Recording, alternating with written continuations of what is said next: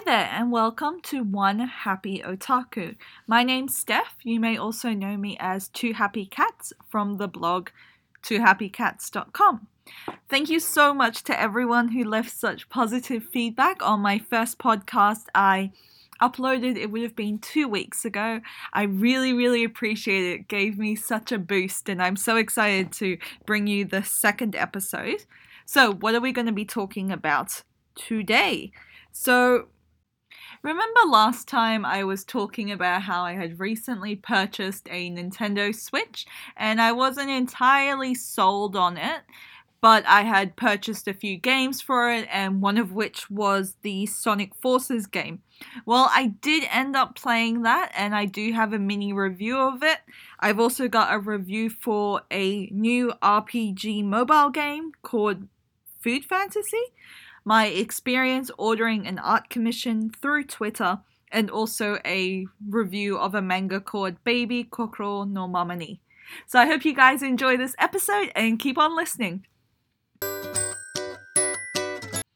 Okay, so first up, we're going to be talking about the Sega game Sonic Forces. So, Sonic Forces came out pretty early November 2017 on Microsoft Windows, Nintendo Switch, PlayStation 4, and Xbox One. So the version that I bought was on the Nintendo Switch, and I actually bought this one on sale. So I bought it from EB Games. I think it was about for thirty-six dollars, and um, it was a pre-owned copy, but like it played fine, and there was no issue with the physical cartridge. So Sonic's world has been completely overtaken by Eggman and a new villain called Infinite. Sonic is presumed dead, and that's where you come in. You can create a custom character, which can be pretty much any animal, dress them up, and be part of the Sonic team.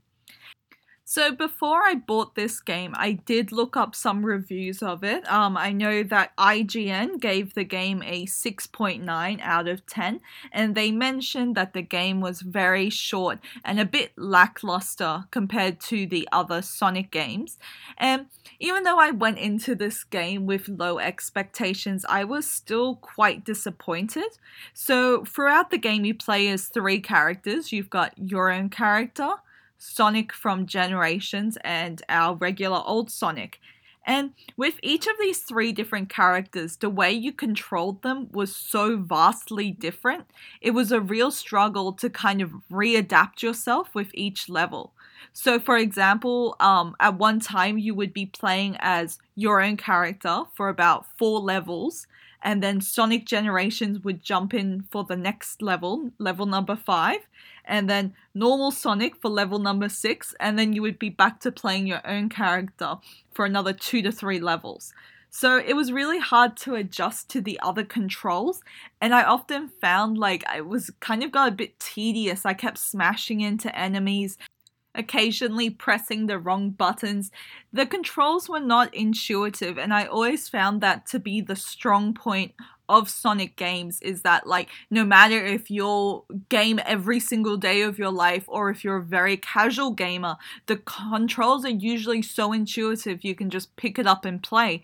But Sonic Forces was just so confusing.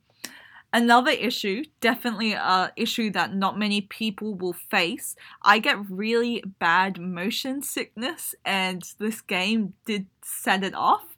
And I pretty much could only play maybe four to five levels, which again were really short. They're about two to three minutes long. So, four to five levels before I started to feel a bit dizzy. But again, that's probably an issue that won't affect many people. On some positives, the character customization was definitely the highlight of this game. And also the music was really great. I kind of I really loved the music. The designs were awesome. It's just such a shame that the controls really let this game down. I did have the game for about four days and I did decide to return it as I believe the game was not worth the price tag of $36. Okay, so next up, I want to talk about a new mobile game called Food Fantasy. So, Food Fantasy is a Japanese RPG restaurant simulator. It came out worldwide at the end of July well, I say worldwide, but technically it's not available in Australia, and I'm also assuming not available in New Zealand, which really sucks for us down under. But um, through a bit of trickery, I did manage to download it. So, what's the story about? You essentially play as a character called a food attendant who runs a restaurant and cultivates food souls, which are like personified food like as humans, really good looking humans, um, to fight these creatures called fallen angels, which want to devour and destroy everything in their path. So the game kind of sounds really good on the surface, and one of the reasons I went through all the trouble of downloading it was because on Twitter and Instagram and Facebook, people kept talking about how great it was, how gorgeous the characters were. So I had pretty high expectations for it. Um, unfortunately, I am a, I wouldn't say disappointed, but a bit like disillusioned with the game.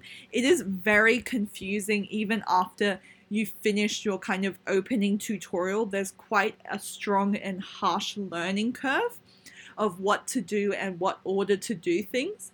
And I kind of found things like little bits very frustrating.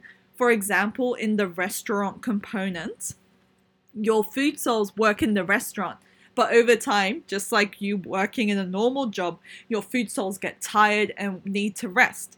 So, how do you get your food souls to rest? You need to unlock a thing called an ice arena so they can rest and cool off. How do you unlock the ice arena? You have to get to level 16. How do you get to level 16? You grind, grind, and grind and the grind is so bad and so crazy and i just kind of at the end of it i got very frustrated because it was between me pretty much so to uh, level up it's about 1000 xp points each battle i was pretty much getting 10 so you know i would have to do battles 100 times over. And it was only kind of when i got to level 15 did i realize you could do daily missions to get 100 xp points at a time. And that wasn't something I found was covered in the tutorial. In saying that, like I said before, the graphics are very gorgeous, the music's nice, and yeah, I mean, like it's an interesting game. I don't think it warrants the hype that's surrounding it. I think there are better games. Um, I should have also mentioned it is a typical gacha game where you um, spin to get different food souls. And yeah, I don't know, like the gacha is fun. But um, yeah, I just think there are other better versions or better types of games which uh, have the same kind of elements this game does have. But I will still continue playing it, and if you are playing it and want to be friends, my username is Two Happy Cats. That's actually another thing because your the characters refer to you as your username, and it's kind of weird all these characters calling me like hi two happy cats rather than hi steph that's another smaller issue. But yeah, add me if you're interested. But if you have been thinking about playing this game, I would say it's maybe not worth the time. So, in about end of March, early April of this year, I decided I wanted to try out getting a commission done. I've seen a lot of people do get commissions done either of their original characters or um, fan art like of characters they ship together or just them and the character and personally what i wanted so what my brief was was um, i really love Chrom for from fire emblem awakening so i essentially was looking for an artist who would draw a female robin who looked similar to me so essentially just short brown hair um, that was it pretty much just short brown hair instead of her pigtail um, blonde white hair and Chrom just in a bit of a romantic posture. So I know a lot of people do look for commissions through DeviantArt. Um, I personally use Twitter just because I'm not really part of the DeviantArt community, and I was relying on just seeing um, who was a bit more popular, who had been doing commissions before, if other people I followed recommended them. So I did have a bit of a price point. I definitely wanted to probably be on a bit of the cheaper end as I'm not currently employed. And unfortunately, my blog does not make enough, very much money. So I was looking at most about 30 US dollars because I also wanted something that was decent and worth it. So I contacted my first person in April 18th, and um, I had seen she had been retweeted by someone I followed, and I looked through her art, and I was like, "Yeah, it looks interesting." Um, I'll like send her a message. So um, I got a response a week later, and she said like, "Yep, she's able to do this," and um, I found with her that actually I wasn't getting responses until a week or a week and a half later. And it wasn't for lack that she wasn't on Twitter. She would be on Twitter, but maybe just not answering my messages or busy, which is fine. Like, I'm not expecting constant replies or anything. But around middle of May, I wasn't getting any communication from her. So just remember this was mid April. She said, Yep, I'll do your thing. And then May 22nd, I messaged her and I was like, Hey, is this still happening? I haven't heard back from you. And then May 27th, she responded saying, Yep, I'm still doing this. I'm actually working it on right now. And I said, Oh, good. So, probably one of the reasons I wasn't super stressed about this, just more a bit frustrated, was I hadn't actually paid her any money. So the commission would have cost, I believe it was either 27 or 36. So yeah, it was $36, um, definitely higher than what my price point was, but I really liked her art and I was really excited to do this. So um, she then messaged me at about middle of June after no messages for another two weeks, saying that she was going through some health issues, but she was still very happy to do the commission. I said, okay, sure, no worries. I'm really excited for this commission. And then July 31st, I messaged her again. Well, actually, no, sorry. July 19th, I messaged her because I hadn't heard from her in over a month saying, um, I'd like to cancel. And then July 31st, she finally got back to me and said, I haven't actually started, so yeah, canceling is fine. So that was quite a disappointing experience. I mean, obviously, I know life stuff comes up and like there's health issues involved, so I'm definitely not holding that against her. But you know, when you've been trying to contact someone and trying to organize something and you're the kind of in a customer role, going from 18th of April to the 31st of July was just a bit of a frustrating experience, especially towards the end. I didn't really want her to one day out of the blue message me and be like, done, here's, can you please pay me $36? I just wasn't sure um, what was happening and it was a bit confusing. So after I cancelled with her, I saw another um, mutual that I followed and she retweeted someone else and I looked at her art and I really liked it. It was very different to the first artist. The first artist was a bit more realistic and detailed whereas this one, the second one was a bit cutesy and almost chibi like. So the second artist was also significantly cheaper. She charged me 17 US dollars and actually within I would say it was probably less than a day and a half of paying. She had already sent me my commission. She communicated with me throughout the whole process and she also emailed me a larger size of the commission in case I wanted to print it out as like a poster. On top of that, she also offered me that if I wanted, I was allowed three free changes if there was anything I would like to get fixed up. And I mean, there was one thing I wanted to get fixed up, but then I kind of figured it wasn't a massive deal. It was just she missed out on the kind of not like birthmark that Chrom has on his arm, but I kind of only realized that like a week later, so I didn't bother with it.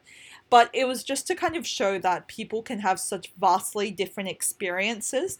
And if a commission is something that you are looking for, try to find people who maybe have like reviews associated with their profile. If you are looking for maybe a chibi or a cutie kind of commission, I can recommend you the girl that I worked with. But it was quite an interesting experience. It's really nice. It's like a special feeling to have a piece of art that someone has made for you.